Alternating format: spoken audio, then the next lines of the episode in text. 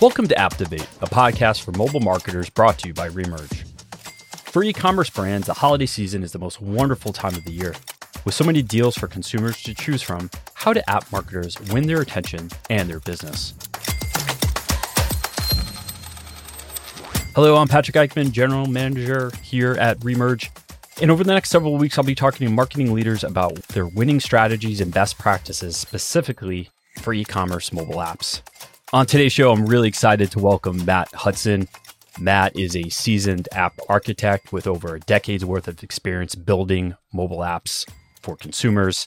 And more recently, is the co founder of BildIt. Matt, welcome to the show. Thanks for having me. Excited to be here. Excited to have you. Matt, for those of our listeners that are not familiar with BildIt, could you give a quick plug on the work you do and who you're helping? Yeah. Number one, I'm glad you formulated the question that way is who we're helping because I think giving back and making people's lives a little better is an important part of what we do. BildIt primarily is about building great products around mobile app and building great people. We're focused on e-commerce, but we've got a content management system and platform to make it as easy to build mobile apps as web. Fantastic. And how many customers do you guys have, or how many people or organizations have you assisted to date? So we got a few very large companies. We just launched a large one in Mexico, got one here in the United States and Southeastern Carolina, multi billion dollar companies that we work with. Provide their content management system and the base platform for their mobile apps and e commerce. We're specialists in Salesforce Commerce Cloud, so we got quite a few of those. And really, ultimately, we provide them just a baseline and then the strategic methodologies for growing, similar to people that would help them grow with Remerge or other tools like it. Very cool. We were talking about this in the green room just before recording the session. And given the time of year, we want to focus the conversation around e commerce and the overall consumer experience in app. I thought it'd be interesting to kind of approach this in two areas. There's certainly a cohort of app developers or soon to be app developers, let's say, that are working for brands that haven't brought that experience into the app environment.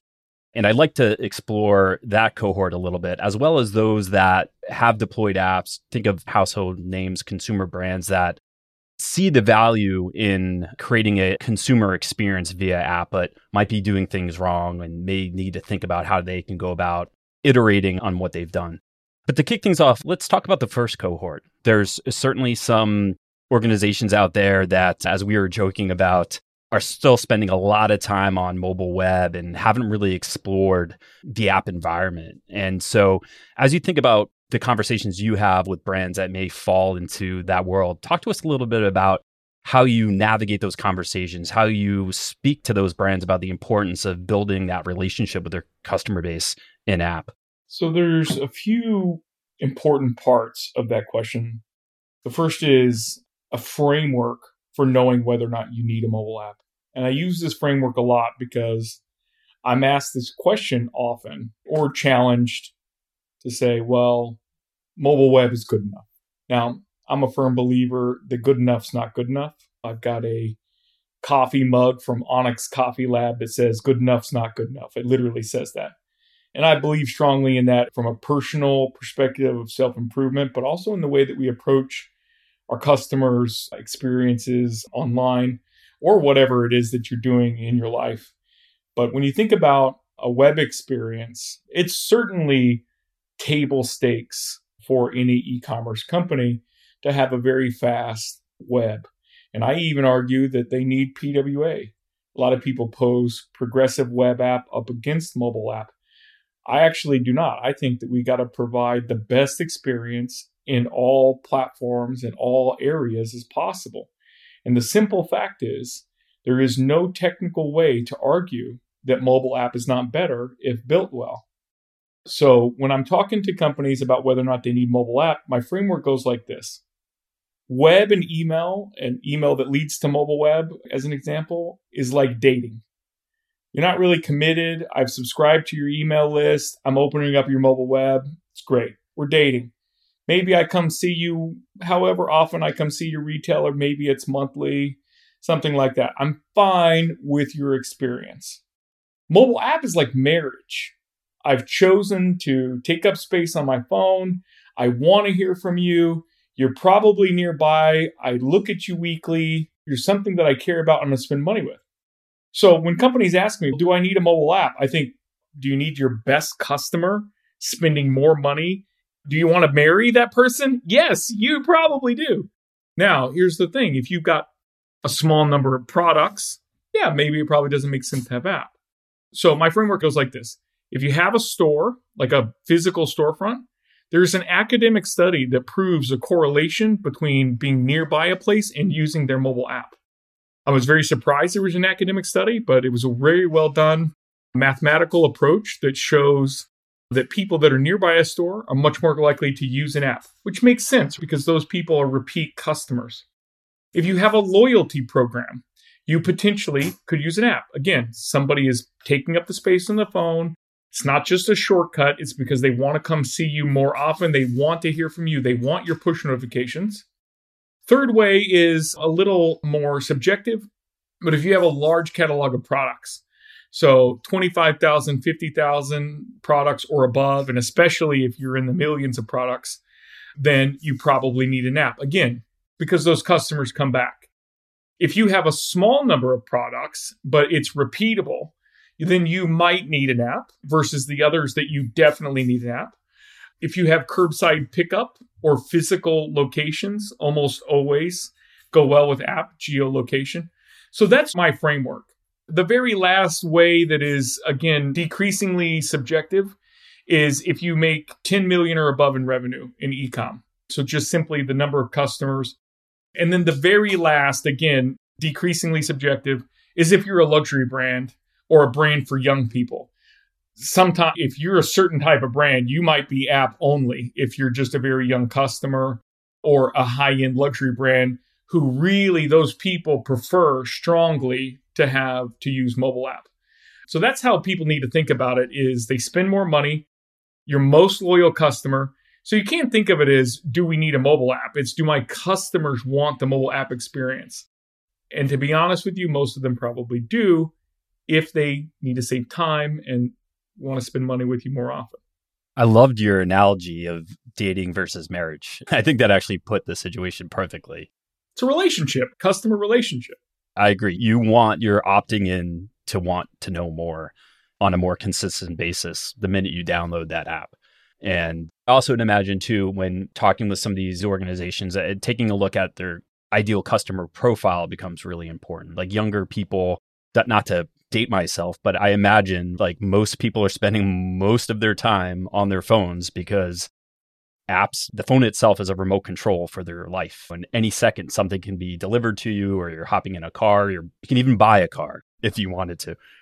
It's gotten to where it's crazy. But I'm going to debunk one myth for you about the age thing. Now, I'm not saying age is not important. If you have a younger customer, and by the way, younger is getting older. So millennials are now 40 years old. Even I am like five days from being a millennial. I'm 43 years old. Not only is that true, but the myth I want to debunk is that older people actually do like mobile app. They're just later to the game. My grandmother recently passed, but aside from that, lovely woman, and I miss her badly. But aside from that, she was the first one to text me back once she got her Android phone. Like she was much more reliable than my mom or my friends. So older folks are not allergic to mobile app. In fact, they want the app experience too. They want it to be easier and faster. It's just that you have to cater to them. So I'm going to debunk that myth by giving you a stat, true data. Uh, Belk, who I worked for for many, many years, they have more 50 year olds in their mobile app than they do 18 to 25 year olds. And that app does $330 million a year with 5 million MAU. So the idea that older people are not using app is not true. Maybe if they're 70 or 80, they're not, but 50 to 60, they definitely are in app. And if you look at large e commerce companies like Walmart or Amazon, almost over 50% of their traffic is in mobile app. So if that myth was true, then it wouldn't be true for Walmart and Amazon. Uh, those are not 18 to 24 year old brands. So, yes, 20 years ago when technology first started, they were not early adopters. But now 50 and plus and above, and especially 40 year olds, 40 is not old at all. I prefer to think that it's not. But those customers are absolutely tied to their phone, and 50 and above are pretty close, and 60 and above are still in the game.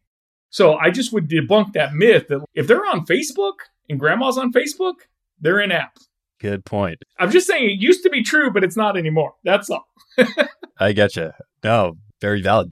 As you're speaking, I just a question was coming to mind. Do you have a sense of how many apps a given consumer, let's say in the US, has on their phone? Oh man. So this is a hard question because I think that there's a dichotomy that exists. And I always have to convince myself I am not my target market with my 170 apps. I've read different numbers. I've read 70, I've read lower. 70 feels like a lot, but you got to realize that 20 come with the app and people will download stuff over time. And that doesn't mean they're actively using them. I think that overall, there's only a certain amount of attention that a customer can have given across a certain number of apps and websites. And so alerting them. So I tend to think that there's probably 10 or 15 that people use often. And for a less sophisticated user, it's probably less. They're probably stuck in like three to five mobile apps with 70 being like the max that they possibly have at any given time. And some of them are getting uninstalled. So it is a smaller number, but I go back to the thought process that just because they have a small number of apps on the phone doesn't mean that your presence there is not important. It's like saying email. Many of the people that I work with in retail will subscribe to many different email lists of different retailers. Well, sure, they get a hundred different emails. That doesn't mean you should stop sending them emails. Email, we all know in retail, is extremely important. So I think app is the same way. You have to target your customers and you have to listen to them. Do they want app? Women, affluent people, people that are in time sensitive situations. Those are the customers who are going to be the most loyal to your mobile app. So earlier, Matt, when you were talking a little bit about the types of brands that could benefit from having an app, you talked about what I internalized was a catalog, number of products that they have. And we work with a lot of brands that have massive catalogs. And I think the idea of implementing that catalog into the app itself could be daunting. Could you speak a little bit about or to the brand that is thinking about building an app but may have a massive catalog? They think the work is going to be quite extensive. Like, how do you guide folks through that? Is it true that it's difficult to do? Is it easier than they realize? it's funny. I just want to be clear. We did not talk about this before. So the fact that I'm going to plug what I do for a living is just a coincidence. Okay. I didn't come on to plug it, but BildIt. What we exist to do is to make app as easy to build as web. And the reason we frame it up that way is because it is harder to build app. The simple fact, just purely on the fact that you're supporting iOS and Android separately with two separate gigantic companies controlling your presence in their stores, that alone is more work. And then when we bring in that it's a specialist kind of engineering job, iOS and Android, again, and not only that, but you're managing your web, so you're increasing your work. There's almost no case where it could possibly be easier because the web was made to be interconnected and was made and is older as well. So people coming out of college can build on it, etc. However, app is coming along and tools are being built, including BildIt, that are making it easier to make a great app. And eventually it will be absolutely required. I remember one time I asked my nephew, did he even know Instagram had a website? And he said no. He said he didn't even know Instagram had a website. He only uses the apps. So at some point, people will only be thinking about app. I don't know exactly when that is, but it's coming in the next 10 or 15 years when those younger people come of age. So my point is that as that happens, more tools will enter the market and make it easier, just like happened with web. There was a point where the company I worked for, we would build blogs by hand. Now, can you imagine doing that? No, you cannot. I think the same thing will happen for app. So, tools that combine the platforms, iOS and Android together, we are built on React Native. Obviously, Flutter exists, which is not my favorite, but it's an option. And there are other multi platform or cross platform tools that combine it to make it easier. The community is getting bigger. So we chose React Native because there's a giant React community, which means that there's enormous amounts of well engineered, well bulletproofed solutions for navigation and UI patterns, etc. So it's a much more mature solution in as far as the community goes and how fast it can build. And so what we've done is prove that we can do it in half the time, which is comparable to web. So before some previous customers switched to React Native, they were delivering things in 6 to 8 weeks per release. Now they're down to 4. My old boss at the time said, "Matt, why does it take the app so long to release? The website releases every month. Why can't you?" And I said, Well, it's really simple. I'm managing four pieces of software iOS, Android, a backend, and the API. And that was just too much. So simplifying those things down, making them cross platform, taking the web paradigms into the app will make it easier, and companies can save enormous money by doing that. Once your web programmers can work on your app, you now have a less expensive engineering staff a team that can work across all of those things. And by the way, your mobile app should not be an island. Your whole team, marketing, IT, your engineering group, all should be able to support the mobile app. If it's a little island with four pieces of software compared to one with a giant team, it's going to be more expensive. But if you can find a way to spread your mobile app out like another channel and treat it like another channel, just like email, SMS, web, whatever it is, kiosk, I suppose, then that's what makes it less expensive and what's going to grow it. If you simply look at it as native app versus web, native app is almost never going to win except on conversion and the fact that premium customers exist there. Just the interest of time, I want to think a little bit then about segueing into those brands that have already committed to mobile, to app. They see the value, they've been navigated through a lot of what you've spoke about today how do you think about or as you're brought in let's say matt to some of these organizations that have had a app deployed for a number of years they're generating solid revenue from it but there's always an opportunity to improve what you do to iterate to take your comment earlier about improvement itself self improvement how do you think about assessing where they're at and advising on strategies going forward? Is there a standard approach that you take? I don't know if there's a standard but there's some big rock things. Every year we release a mobile app checkout index and we evaluate the top 200 or so mobile apps on 43 different criteria inside checkout that are important. And then we rank them because to us, checkout has got to be as close to one tap as possible. I love to tell the story, and I know we are in interest of time, but when my daughter was really young, she was redheaded and, and she would cry and be up late all night, and I would be queuing the mobile app. And I realized that I could make a difference in people's lives if they can check out with one thumb, because that means single moms or women at Starbucks or single dads or parents that are busy can check out right there and eliminate the frustration. So that's why we focused on checkout, because to us, that is a way that we could make people's lives incrementally better by removing that frustration of logging in and all the junk that comes with not being able to check out. Those 43 different areas, I'm not going to list them all, but I'll list the categories navigation, performance, payment methods, third party payments, and basically like order speed, like how fast can I get to checkout. To me, overall, performance is the most important. People are using an app because they want to save time.